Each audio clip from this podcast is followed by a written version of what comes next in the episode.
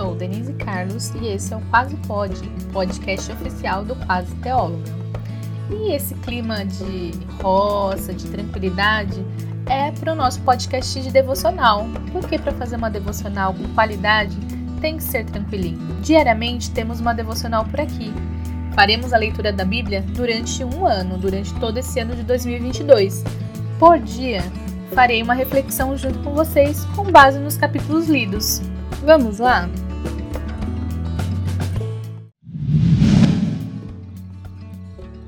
Devocional 082 1 Samuel 7, 8 e 9 Você não é todo mundo.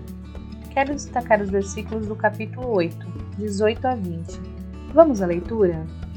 Quando esse dia chegar, lamentarão por causa desse rei que agora pedem, mas o Senhor não lhes dará ouvidos.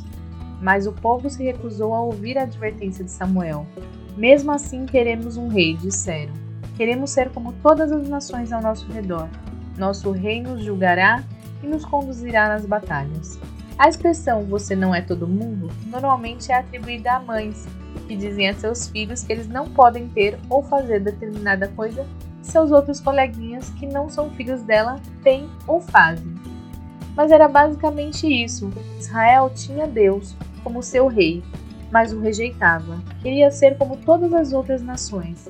Queria um rei que os julgasse e os guiasse nas batalhas.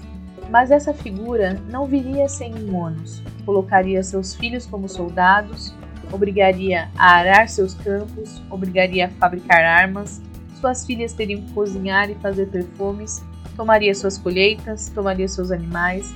Basicamente, o povo viraria escravo desse rei. Mas qual foi a resposta? Mesmo assim, queremos um rei. Romanos 8,26 diz que não sabemos pedir como convém.